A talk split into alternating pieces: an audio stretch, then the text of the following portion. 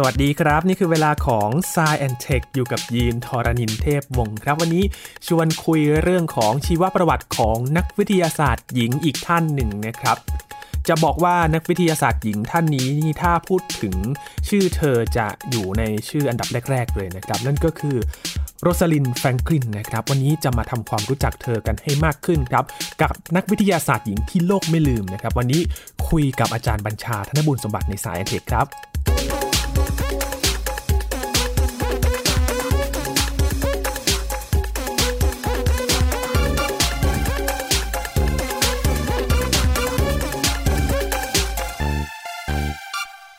ชื่อของโรสลินแฟรงคลินนะครับมักจะปรากฏอยู่ในเนื้อหาการเรียนวิทยาศาสตร์ในสาขาชีววิทยาครับหรือว่าถ้าจะพูดถึงเรื่อง DNA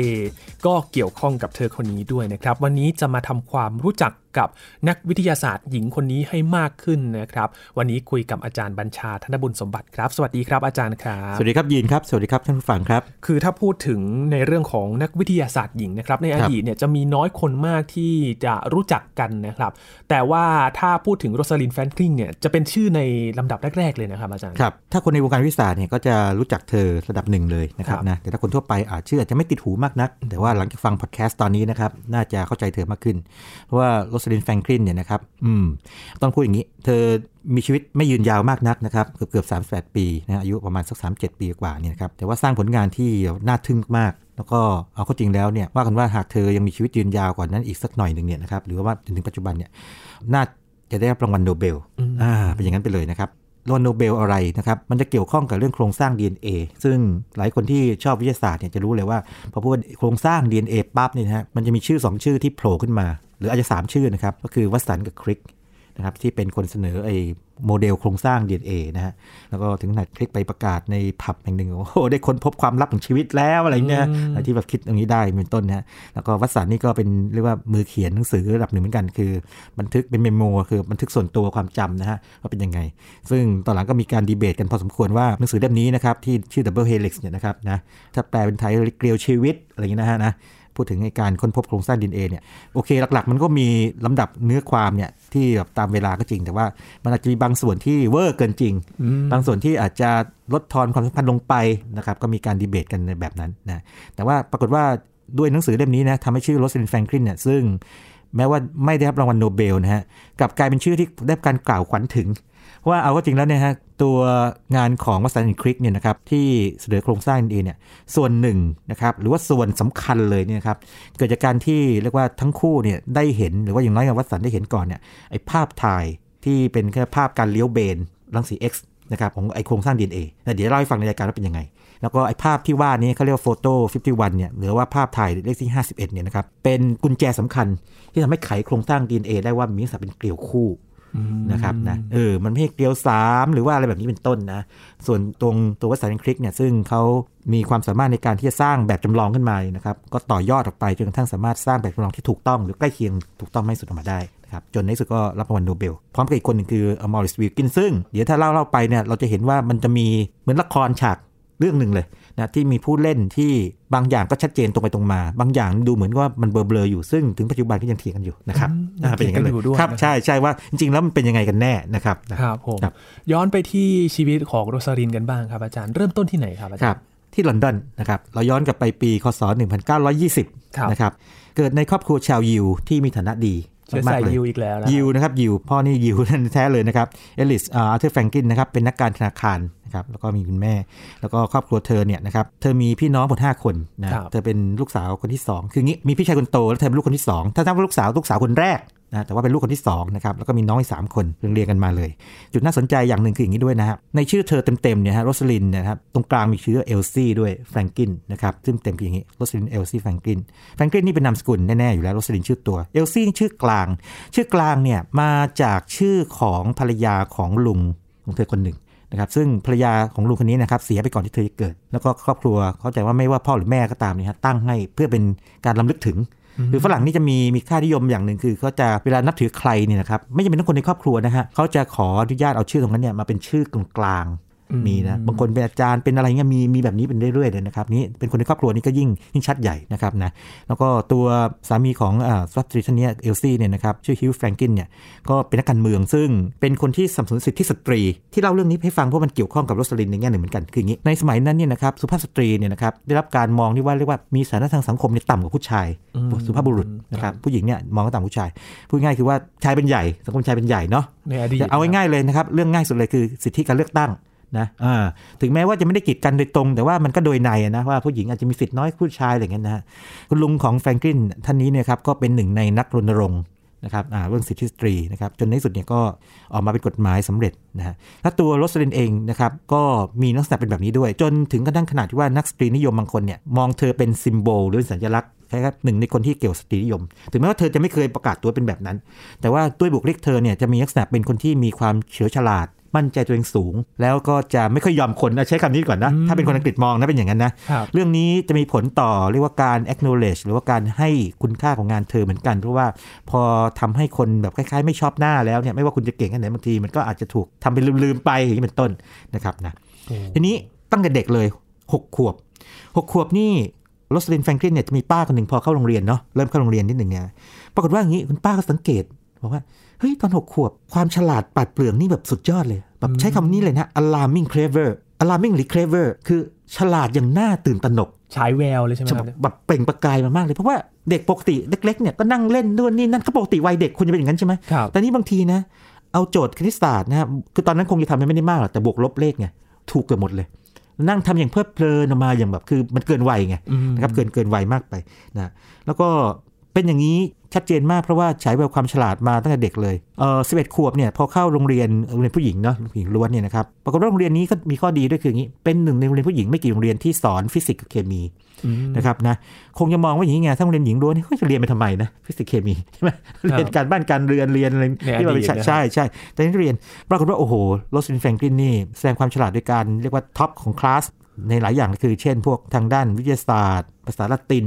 กีฬาก็เก่งนะแล้วก็เรียนภาษาเยอรมันฝรั่งเศสด้วยฝรั่งเศสนี่สำคัญเลยเพราะว่าเดี๋ยวจะเห็นว่าฝรั่งเศสเนี่ยเป็นประเทศที่เธอรักคนอังกฤษปกติจะไม่ชอบฝรั่งเศสเท่าไหร่นะแต่ว่าโรสลินนี่ชอบฝรั่งเศสชอบไปเที่ยวด้วยนะครับแล้วก็ไปฝึกฝีมือเดี๋ยวจะเล่าให้ฟังว่าทางด้านเกี่ยวกับการใช้รังสี X ในการศึกษาโครงสร้างของสสารเนี่ยนะครับจากฝรั่งเศสจนพูดคล่องนะแต่ว่าเธอก็มีจุดอ่อนเหมือนกันคือดนตรีเธอไม่ค่อยเก่งเท่าไหร่นะฮะดนตรีไม่เก่งเท่าไหร่อันนี้เป็นอะไรที่อาจจะต่างจากท่านอื่นเนาะที่เราเคยคุยเรื่องไฮเซนเบิร์กต่างๆไปใช่ไหมนะฝั่งเยอรมันนี่นะฮะจะเก่งดนตรีแม่วักสปรังใช่ไหมวักสปรังนี่เก่งแบบชนิดแบบมืออาชีพอะใช่ไหมไฮเซนเบิร์กก็เก่งอะไรอย่างเงี้ยนะฮะไฮสไตน์ก็เล่นไวโอลินอะไรเงี้ยนะฮะเป็นอย่างนั้นไปแต่โรสลินนี่อาจจะแหวกมานิดนึงนะฮะเป็นเด่นวิชาการมากนะครับแล้วก็มีบางอย่างที่พ่อนี่ก็สอนดีเหมือนกันบอกว่าอย่างนี้เนื่องจากครอบครัวฐานะดีแต่ว่าโรสลินเรียนเก่งฉลาดไงลูกยิว คนยิวเนาะได้ทุนการศึกษาพ่อบอกให้สละทุนซะให้เอาเงินจำนวนนั้นเนี่ยเป็นเงินของคนที่เขาเรียกว่าต้องการจริงๆดีกว่าที่ยากจนกว่าเราแล้วเราก็ออกเองจ่ายเองใช่นั่นไปนะครับน่าจะเป็นการสอนแบบหนึ่งบอกว่าครอบครัวเรามีฐานะดีพอแล้วที่ไม่ต้องรับเงินพวกนี้เงินทุนตรงนี้เนี่ยน่าจะมอบให้ผู้อื่นที่มีความจำเป็นขัดสนมากกว่าเราอะไรอย่างนี้ซึ่งผมคิดว่าตรงนี้เนี่ยมันก็มีส่วนเพราะว่าวัยเยาว์เนี่ยนะครับเวลาพ่อแม่หรือผู้ใหญ่ปลูกฝังอะไรไว้เนี่ยนะครับมันได้ส่งผลให้กับอนาคตหรือต่อให้ไม่ส่งผลตรงๆเนี่ยเพราะว่าเป็นบทเรียนที่ดีกับพ่อแม่หรือว่าใครก็ตามที่ยินเรื่องนี้นั่นก็เป็นเรื่องดีนะเพราะไม่ใช่ว่าคนทุกคนจะเอาไว้หมดนะคุณมีเกินพอแล้วก็พอนะครับก็เป็นอย่างนั้นทีนี้จุดที่ทำให้เธอชัดเจนนะครับก็คงประมาณช่วงเวลานี้แหละพอถึงอายุ15ปั๊บเนี่ยเธอประกาศเลยว่าเธอวันหนึ่งต้องการเป็นนักวิทยาศาสตร์ได้ยินเคยประกาศตอนอายุ15ไหมตอนนี้ไม่รู้อนาคตตัวเองเลยครับว่าจะทำอะไรเลยครับอาจารย์ยังเลือกแนวทางไม่ถูกพอกันครับแต่ว่าผมเนี่ยชอบวิทยาศาสตร์มาตั้งเด็กเหมือนกันแต่ว่าก็ไม่ถึงประกาศเป็นนักวิทยาศาสตร์นะไม่แต่ว่าชอบแค่นั้นเองแต่สิ่งนี้ชัดเจนมากนะครับนะแล้วก็เข้าเคมบริดจ์นะครับเข้าเคมบริดจ์ไปนิวแนมคอลเลจนะศึกษาเคมีครับแล้วก็จบเกียรตินิยมอันดับ2ซึ่งแหล่งข้อมูลบางแห่งบอกว่าเธอนี่ค่อนข้างขัดใจมากเพราะว่าเธอเป็นคนที่เก่งมากไงพอได้อันดับ2มาเหมือนก็ทำไมไม่1อะไรอย่างเงี้ยใช่มั้ยแต่ว่าการสอบมันต้องมีการแบบสอบถามอะไรอย่างเงี้ยนะฮะก็แล้วแต่อาจารย์มาด้วยแต่จะเรียนให้ทราบว่าอย่างนี้นะครับพอพูดว่าเกียรตินิยมอันดับ2ปั๊บเนี่ยหมายถึงว่าเป็นปริญญาตรีหรือเปล่าจริงไม่ใช่นะคือในสมัยที่เธอจบเนี่ยนะครับนะ1941เนี่ยปรากฏว่าตอนนั้นเนี่ยที่เคมบริดจ์เองหรือว่าอาจจะหลายที่ด้วยนะครับยังไม่ได้ให้ปริญญาตรีกับโทกับผู้หญิงหรือสุภาพสตรี นี่เห็นไหมสังคมเป็นแบบนั้นไงจนกระทั่งต้องรอมาอีกประมาณสักเป็น10 ปีนะครับถึงจะมีการแบบคล้ายๆออกเปลี่ยนกฎว่าสามารถให้ปริญญาตรีได้ทำนองนั้นนะฮะมีผลย้อนหลังไหมครับแบบนี้น่าสนใจมากปรากฏว่ามีคำถามยีนดีมากเลยมีพอประกาศมาปั๊บเนี่ยเขาเลยไปให้ย้อนหลังคนที่จบแบบนี้คือผู้ชายได้แบบนี้ได้ปริญญาแต่ผู้หญิงไม่ได้นึกออกไหมเป็นไงโอ้เรื่องนี้นี่เพิ่งทราบเหมือนกันแล้วก็เห็นไหมนี่ไงมันเลยเกี่ยวพันเมื่อกี้ที่เล่าเรื่องลุงของแฟรงกินว่าทำไมเป็นนักสตรีไม่นักสตรีนิยมเป็นคนที่สนับสนุนเรื่องสิทธิสตรีนะครับว่าอาจจะมีผลกับเธอก็ได้เพราะว่าครอบครัวเป็นแบบนี้มันแน่นอนว่าต้องรับฟังเรื่องพวกนี้มาตั้งแต่เด็กนะครับนะแต่ผมยังไม่เคยอ่านเจอตรงๆนะแต่ทีนี้ด้วยความเก่งเธอเนี่ยนะครับเธอก็ใช้ดีกรีเนี่ยนะครับก็ไปเริ่มทำงานได้โดยที่ถือว่าเป็นปริญญาตรีแล้วการเทียบเท่าคือแน่นอนว่าคนรับก็ต้องรับด้วยหลายอย่างคือโอเคเรารู้ว่าคุณจบนี่มานะแล้วจริงแล้วควรเป็นปริญญาตรีนะแต่ว่ามันไม่ใช่ได้ปริญญาตรีแบบเป็นทางการใช่ไหมแต่ว่าความเก่งก็รับมาแต่ตอนแรกที่เข้าไปทำงานนี่นะครับก็ปรากฏว่าอย่างนี้อาจจะไม่ถูกชะตากับหรือว่าจริตไม่ถูกกับหัวหน้าเท่าไหร่นะหัวหน้าหางานให้ไม่ได้สักทีนึงก็อาจจะด้วยบุคลิกของเธอส่วนหนึ่งหัวหน้าส่วนหนึ่งนะฮะอยู่มาปีนึงก็ไม่มีอะไรก้าวหน้าเลยไม่เอ่ยนามนี้กันไม่เป็นไรแต่ว่าพอเปลี่ยนงานนะครับเปลี่ยนงานอันนี้บทเรียนหลายคนนะถ้าไม่ชอบหัวหน้าก็เปลี่ยนงานซะ พูดเล่นนะครับพูดเล่นนะครับขำๆไปอยู่นี่ครับอันนี้แจ๋วเลยนะครับ British Coal Utilization เป็น Research Association เป็นสมาคมนะครับที่ทำงานด้านวิจัยการใช้ประโยชน์จากถ่านหินนะครับเคมีก็พอไหวนะของอังกฤษนะครับนะสถาจากทำงานในฐานะเป็นผู้ช่วยนักวิจัยนะครับทำอะไรถ้าพูดคร่าวๆเนี่ยแปลกดีนะยินศึกษารูปพรุนของถ่านหินความจริงเนี่ยต้องพูดอย่างนี้พวกถ่านเราบอกว่าพวกรูปพรุนศึกษาทำไมแต่ยินครับเอาง่ายๆเลยนะเวลาสมมติว่ามันมีกลิ่นไม่พึงประสงค์เนี่ยเราใช้อะไรไปวางเพื่อดูดกลิ่นพวกถ่านทำไมมันดูดกลิ่นมันมีรูพรุนแล้วแต่มันทำไมรูพรุนถึงทำให้ดูดกลิ่นเพราะพอมีรูพรุนปั๊บเนี่ยนะครับคิดถึงถ้ำแล้วกันนะมันมีสมมติว่าเข้าไปในถ้ำเนี่ยปากถ้ำอาจจะใหญ่ก็จริงนะแต่เข้าไปมีโพรงเล็กโพรงน้อยซอกนี้ซอกนี้ใช่ไหมพื้นที่ผิวข้างในเยอะนะทีนี้จินตนาการว่าถ่านเนี่ยนะครับมันไม่เป็นแท่งตันเนาะมันมีรูพรุนเต็มหมดเลยพื้นที่ผิวข้างในเนี่ยไอ้พวกแก๊สต่างๆถูกดักจับไว้ที่พื้นที่ผิวเขาเรียกว่าดูดซับคือแอสซอร์บไปเกาะติดก็ดูดได้นะครับลองคิดถึงอย่างนี้นะฮะงานของเธอเนี่ยนะครับเธอศึกษารูปพรุนแล้วเธอก็ลงลึกด้วยความเป็นนักวิชาการลงลึกจนถึงขนาดที่ว่าสามารถจำแนกมันในเชิงวิชาการว่าเป็นแบบไหนแบบไหนเหมาะที่ไปใช้ทำเชื้อเพลิงแบบไหนเหมาะที่ทำอะไรหรือถ้าเป็นเชื้อเพลิงและพลังงานประสิทธิภาพจะเท่าไหร่อะไรเนี่ยหรอไหมเป็นงานวิจัยที่ดีเลยแล้วก็ในช่วงนั้นเนี่ยประกอบกับช่วงนั้นเป็นช่วงกลางสงครามโลกครั้งที่2พอดีคือสงครามโลกครั้งที่2เนี่ยตั้งแต่ปี1939ผมจะจำง่ายๆอย่างนี้นะฮะ1 กันยายน 1939ถึง2 กันยายน 1945นะครับมันประมาณ6 ปีนะ6 ปี1 วันเนี่ยนะครับช่วงปี1942เนี่ยปรากฏว่างานเธอได้ผลนะเพราะว่าพวกหน้ากากกันพิษไงมันต้องสามารถที่กรองพวกสารพิษเอาไว้ได้ดักไว้ไม่ให้เข้าไปในปอดเราใช่ไหมงานวิจัยเธอถูกใช้ในงานแบบนี้ได้นึกภาพไหมเป็นแบบนั้นเพราะฉะนั้นเวลาพูดว่าคุณทำงานที่ไหนสมมติเมืองคนไทยถามกันนะบอกคุณทำไงบริษัทถ่า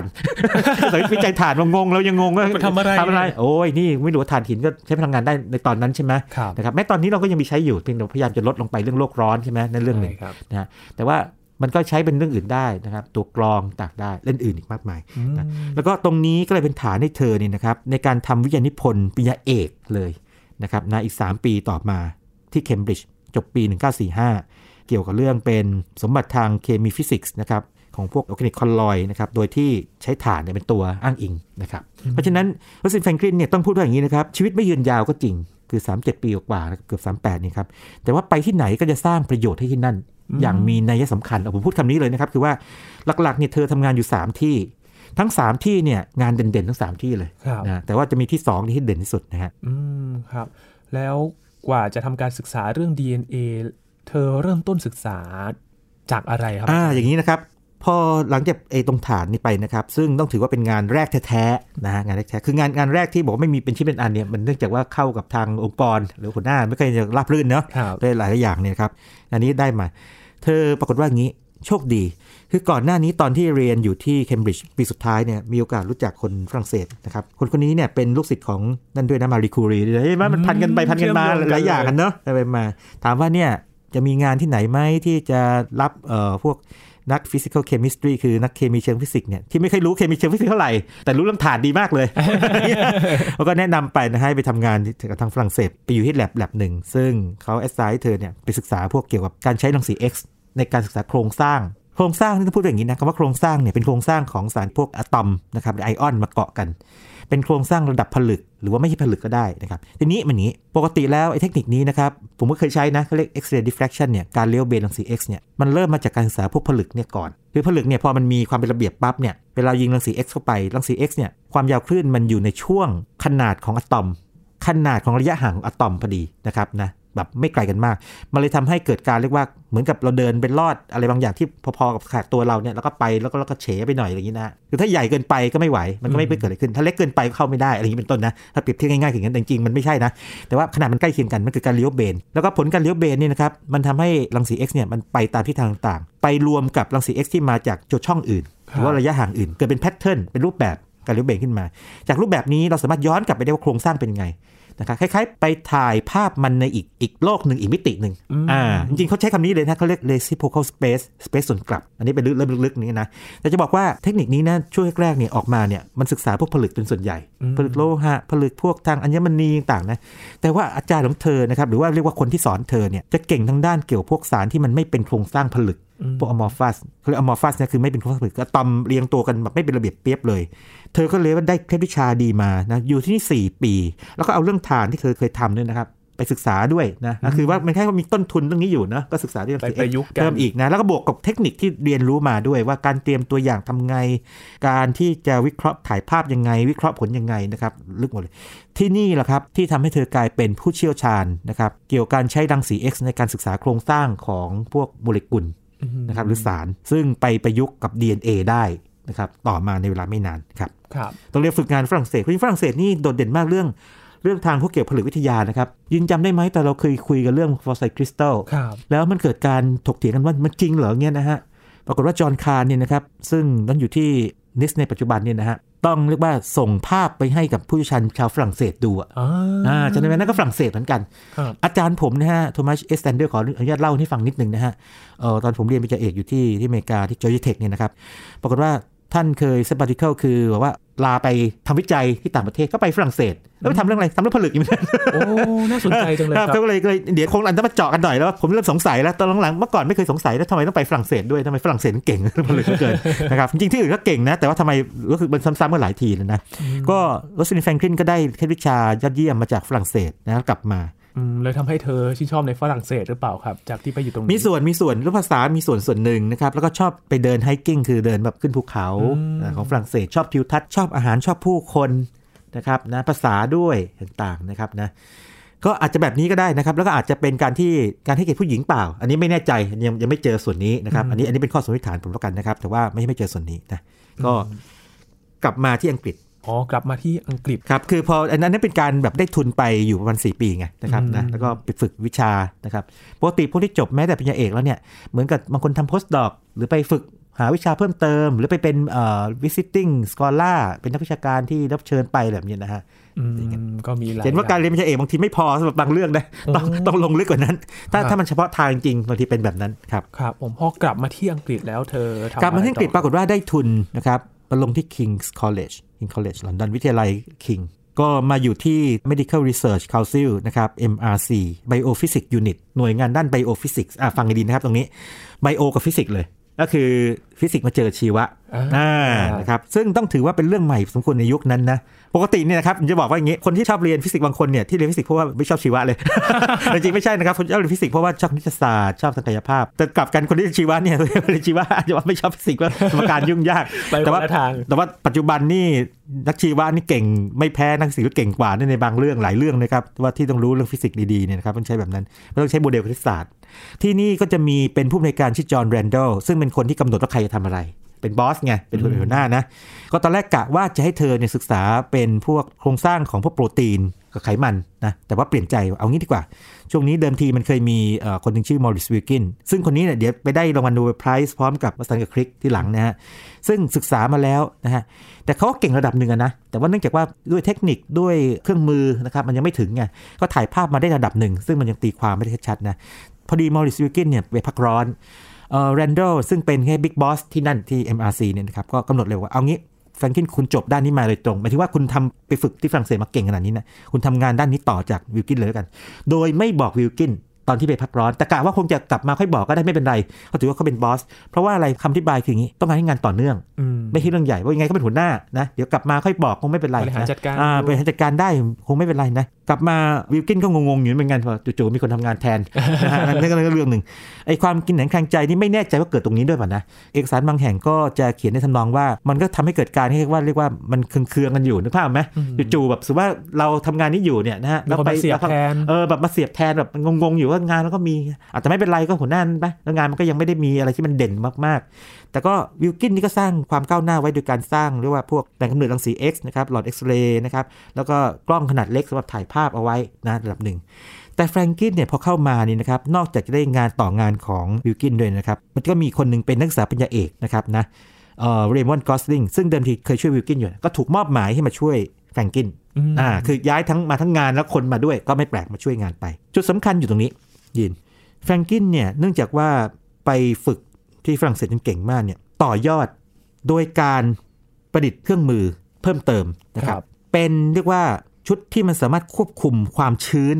ในการทดลองได้ต้องคิดดูนะครับว่าสามารถทำการทดลองอันหนึ่งเนี่ยที่อุณหภูมิห้องที่ความชื้นเท่านี้มันก็ได้แค่นี้ใช่ไหมแต่ถ้าเราสามารถควบคุมความชื้นภายในได้เราเล่นกับมันได้ละใช้ชื้นมากชื้นน้อยแห้งหน่อยอะไรเงี้ยคุมได้พอทำงี้ปั๊บสิ่งเกิดขึ้นคืออย่างนี้โอ้โหเบรกทรูครั้งแรกเลยเธอค้นพบว่า DNA เนี่ยไม่ได้มีแค่รูปแบบเดียวคือตอนนั้นยังไม่รู้ว่า DNA โครงสร้างเป็นยังไงไงแต่พอรู้ว่ามันต้องมีโครงสร้างอยู่มันเป็นโมเลกุลมันมีโครงสร้างอยู่นะมันมี2รูปแบบนึงเนี่ยอยู่ในสภาพที่มันค่อนข้างจะชื้นมากหน่อยคือถ้าความชื้นสัมผัสเกิน 75% เนี่ยมันจะเป็นรูปแบบนึงนะครับเรียก wet DNA อีกอันนึงเรียกเป็นเขาไม่เรียก dry DNA แต่เรียกเป็น crystalline DNA คือเป็นผลึกนะครับนะแล้วก็ wet DNA เนี่ยเนื่องจากมีความชื้นเนี่ยมันจะยืดมากกว่าคือโครงสร้างต่างกันไปนี่เป็นการค้นพบแรกของเธอเลย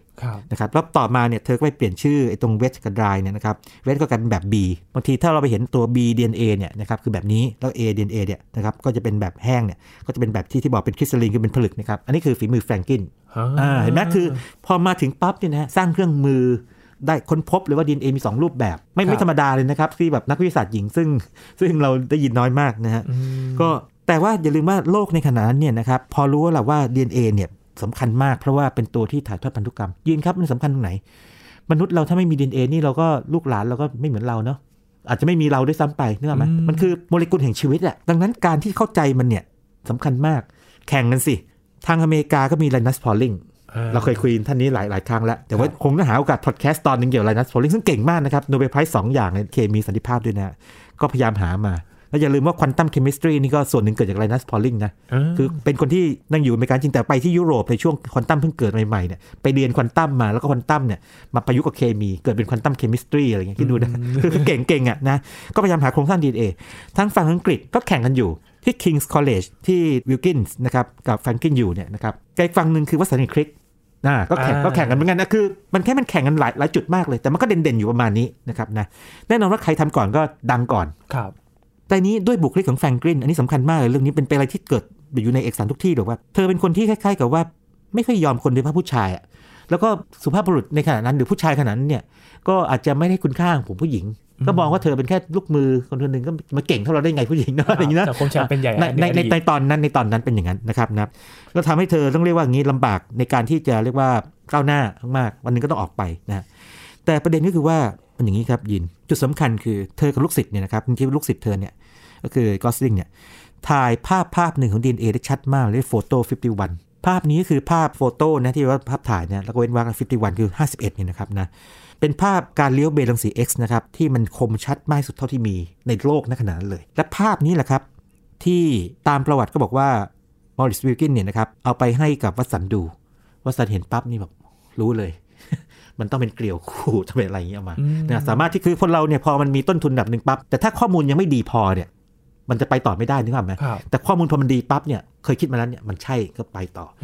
ในขณะที่แฟรงกินเนี่ยนะครับมีทัศนคติต่อวิทยาศาสตร์แบบนี้แฟรงกินเนี่ยเป็นนักทดลองชั้นยอดเลยคือรู้ทฤษฎีระดับนึงเนี่ยรู้แน่นอนอยู่แล้วแต่ว่าเธอมีทัศนคติต่อวิทยาศาสตร์ว่าข้อมูลต้องแม่นก่อนต้องแม่นและแน่นพอนึกออกไหมเราไม่ควรคาดการณ์ในเชิงทฤษฎีที่มันเวอร์วังอลังการไปล่วงหน้าเพราะมันไปผิดทางได้ง่ายมากเลยนะซึ่งมันเกิดขึ้นเยอะมากในวงการวิทยาศาสตร์นะครับแล้วก็แฟรงกินเธอเชื่ออย่างนั้นเธอก็จะรอให้ข้อมูลจนแบบแม่นๆมาก่อนจึงคาดการณ์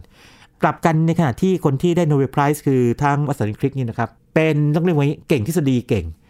การทดลองนี่ผมยังไม่เห็นชัดๆนะว่าเก่งแค่ไหนนะฮะคนนึงเป็นนักฟิสิกส์คลิกเนี่ยนะฮะแต่ว่าสามารถที่จะเอาข้อมูลเนี่ยมาวิเคราะห์ต่อได้คือมีทฤษฎีไงแล้วก็ต่อยอดจินตนาการออกไปแล้วมันดันถูก อันนี้มันบางทีพูดยากในเรื่องนี้นะครับนะเรื่องนี้เป็นอย่างนั้นไปทีนี้เรื่องคือว่ามันมีช็อตนึงในประวัติศาสตร์เป็นกันคืออย่างงี้วัตสันในปี1993เนี่ยตอนนั้นพอรู้แล้วว่าทางพอลลิงเนี่ยนะครับนัสพอลลิงเนี่ยกำลังคิดเรื่องนี้อยู่ก็กลัวสิเพราะพอลลิงเก่งมากไงกลัวคิดได้บอกเฮ้ยไม่ได้ละทางเคมบริดจ์นี่มันร่วมมือ King's College ดีกว่าคืออย่าให้อเมริกาชนะพูดง่ายจับมือกันดีกว่าก็คว้าเอาข้อมูลของพอลลิงเนี่ยมาบอกตอนนี้ไปถึงขั้นนี้นะเดินทางมาหาจริงๆจะมาหามอริสวิลกินนะที่แลบนี้ตอนนี้พอดีวิลกินไม่อยู่นะเดินมาเจอแฟรงกินแทนก็เป็นแฟรงกินแทนก็คือคุยกันไม่ถูกคอเท่าไหร่ซึ่งก็ไม่น่าแปลกใจแล้วด้วยบุคลิกอาจจะของทั้งคู่นะเป็นอย่างนั้นนะฮะไม่ถูกอะไรแล้วก็แถมวัตสันยังพูดทำนองว่าแฟรงกินเนี่ยคุณแบบอาจจะมีความสามารถไม่พอที่จะแปลผลข้อมูลเราหรอกมันต้องพวกเรามาช่วยเนี่ยไม่มีใครชอบเรียบร้อยก็เลยมันไปวัตสันเลยถอยเลยงั้นไปร่วมมือกับวิลกินดีกว่านะไปร่วมมือวิลกินดีกว่าตอนหลังเนี่ยมันถึงมีการเสนอชื่อว่าโอเควัตสันคลิกเป็นคนเสนอโมเดลผ่านวัตสันเนเจอร์ก็จริงแต่เสนอวิลกินเข้าไปด้วยนะครับแต่ตอนนั้นเนี่ยมันเข้าใจได้เพราะว่าแฟรงกินเนี่ยเสียชีวิตแล้วนะครับนะอันนี้ก็เป็นช็อตนึงในประวัติศาสตร์ของทางวิทยาศาสตร์ที่ว่ามันมีข้อสงสัยมากว่าการทำอย่างนั้นของวิลกินเนี่ยที่เอาข้อมูลของแฟรงกินหรือว่าแฟรงกินเนี่ยไปให้วัตสันดูเนี่ยโดยที่เธอไม่รู้เนี่ยมันแค่มันถูกต้องไหมแค่ไหนทองกันนึกออกไหมครับแล้วก็ถ้าแฟรงกินยังอยู่เนี่ยใครกันแน่ที่ควรจะได้รางวัลโนเบลนะครับคือวัตสันคลิกเนี่ยได้อยู่แล้วเพราะเสนอไปแต่คนที่ควรจะได้กันเธอด้วยหรือเปล่าเพราะว่าเธอก็เขียนเปเปอร์อยู่ใน Nature ฉบับนั้นเหมือนกันนะครับนี่เป็นต้นนะอันนี้เป็นช็อตหนึ่งทีนี้หลังจากที่เรียกว่าไม่ค่อยถูกชะตากับทางแลบทางนี้นะฮะก็ต้องออกเนาะออกไปก็ไปอยู่วิไลเบอร์เบกซึ่งก็ห่างไปไม่ถึงกิโลเมตรเนี่ยเธอก็พูดเหมือนกันว่าเหมือนกับจากปราสาทราชวังไปสู่สลัมเลยว่ามันไม่คล้ายๆกับเราอยู่มหาวิทยาลัยชั้นนำระดับโลกนะฮะแล้วไปอยู่วิทยาลัยเรียกว่าที่ไม่ค่อยจะมีชื่อเสียงมันเท่าไหร่เครื่องไม้เครื่องมือก็ไม่ค่อยดีไปอย่างนั้นไปแต่พอไปถึงที่นั่นนะครับก็ไปสร้างความก้าวหน้าอีกนะครับนะโดยสรุปคร่าวๆคืออย่างนี้ไปทางความหน้าคือว่าศึกษา RNA นะครับเป็นสายเดี่ยวนะแล้วไปศึกษาไวรัสโครงสร้างไวรัสและปูพื้นฐานให้กับคนในแลบนี้คนนึงเนี่ยจนกระทั่งได้โนเบลไพรส์ต่อมาอะไรอีกมีก็คือแล้วก็แม้แต่ว่าช่วงบั้นปลายชีวิตเธอซึ่งตรวจพบว่าเป็นมะเร็งที่รังไข่นี่นะครับนะ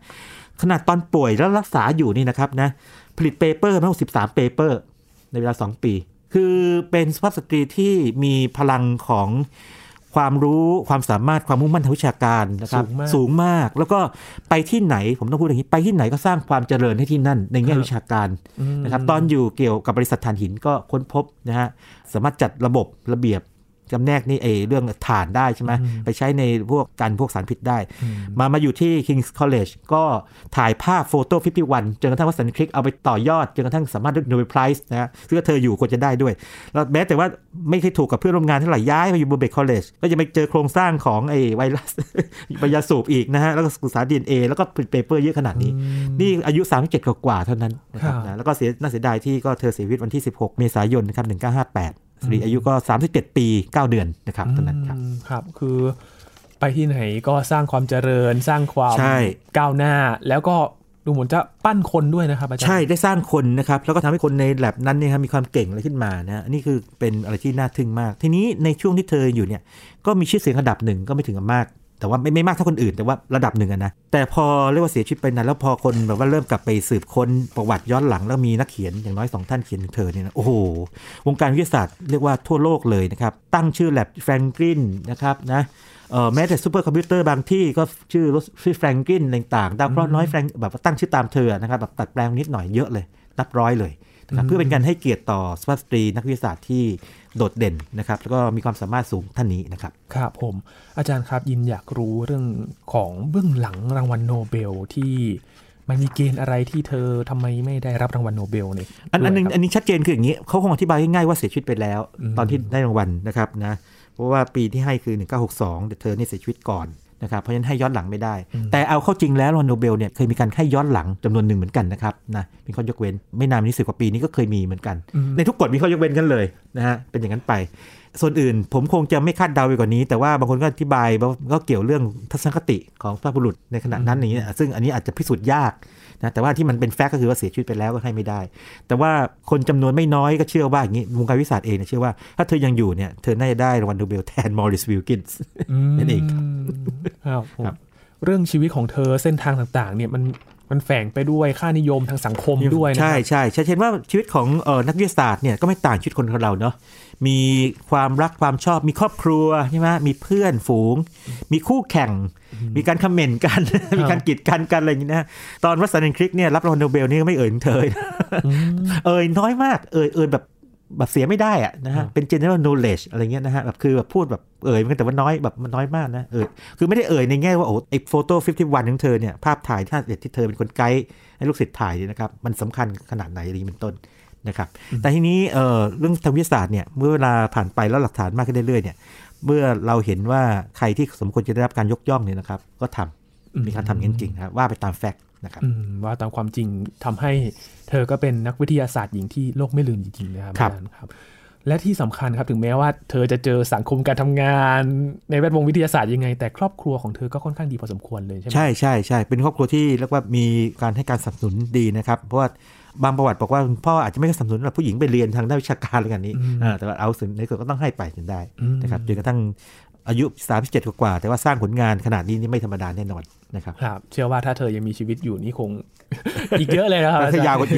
นี้นะครับน่าจะมีผลงานได้อย่างโดดเด่นไม่แพ้ท่านใดเลยครับเรื่องราวของเธอทำให้เราได้มองหลายๆด้านเลยนะครับสะท้อนเรื่องต่างๆที่เกิดขึ้นในอดีตด้วยนะครับในช่วงเวลานั้นว่าเกิดอะไรขึ้นบ้างรวมถึงค่านิยมของคนในยุคนั้นเนี่ยเขาคิดอะไรกันอยู่นะครับและนี่คือชีวิตของโรซาลิน แฟรงคลินนะครับวันนี้ขอบคุณอาจารย์บัญชามากๆเลยดีมากเลยครับนี่คือ Science and Tech นะครับคุณผู้ฟังติดตามรายการก็ได้ที่ www.thaipbspodcast.com ครับรวมถึงพอดคาสต์ช่องทางต่างๆที่คุณกำลังรับฟังเราอยู่นะครับอัปเดตเรื่องวิทยาศาสตร์เทคโนโลยีและนวัตกรรมกับเราได้ที่นี่ทุกที่ทุกเวลากับไทย PBS Podcast ครับช่วงนี้ยีนทรณินเทพวงศ์พร้อมกับอาจารย์บัญชาธนบุญสมบัติลาไปก่อนนะครับสวัสดีครับ